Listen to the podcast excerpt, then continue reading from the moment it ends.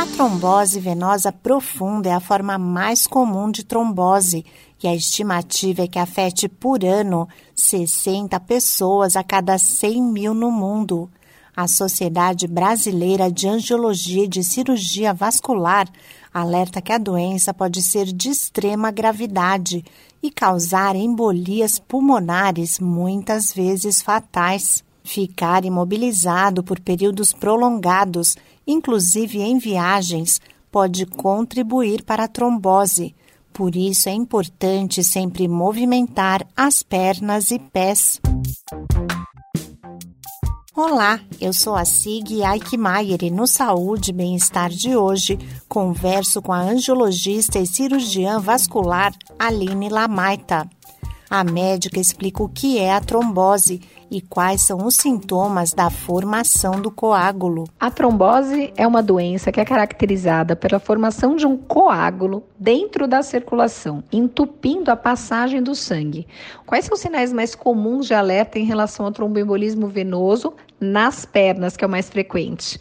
Seria uma dor, um inchaço, às vezes sensação da batata da perna mais dura, um incômodo, não é uma dor lancinante que vai te impedir de movimentar, mas é uma dor que vai chegar de forma pequenininha e ela vai apertando, apertando, apertando e piorando gradativamente a cada dia até te forçar a procurar um médico. Lembrando que é uma doença de evolução rápida, geralmente dois, três dias aquilo realmente já vai estar te incomodando a ponto de procurar um pronto-socorro.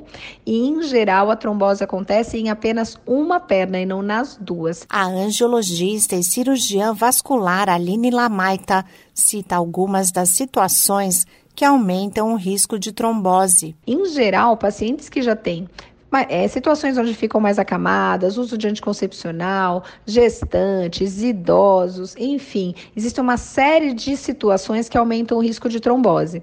Mas hoje, além das situações habituais, o Covid se tornou uma grande preocupação, já atingindo hoje taxas que podem chegar a 16% em taxas de trombose em pacientes que estão com Covid. Sem tratamento, a trombose pode evoluir para a morte súbita do paciente. A gente geralmente fica muito preocupado quando fala em trombose, pensando na perna, em vou perder minha perna, e na verdade a grande complicação do tromboembolismo não tem a ver com as pernas, mas sim com a questão pulmonar. A preocupação maior que a gente tem é que aquele coágulo que está ali preso na perna durante o dia pode se soltar, navegar pela sua circulação e parar impactar lá no pulmão, fazendo um infarto do seu pulmão. E isso sim é uma causa super grave de morte súbita. Por isso que o tromboembolismo venoso é uma doença tão grave e que precisa ser tratada, porque grande maioria dos casos ela é prevenível, a gente consegue fazer ações para prevenir essa complicação. A prevenção é feita com o uso de anticoagulantes e em alguns casos o médico recomenda o uso de meias elásticas. Outras medidas importantes que devem ser adotadas por todas as pessoas são ingerir bastante líquido para manter o organismo hidratado e lembrar de movimentar as pernas.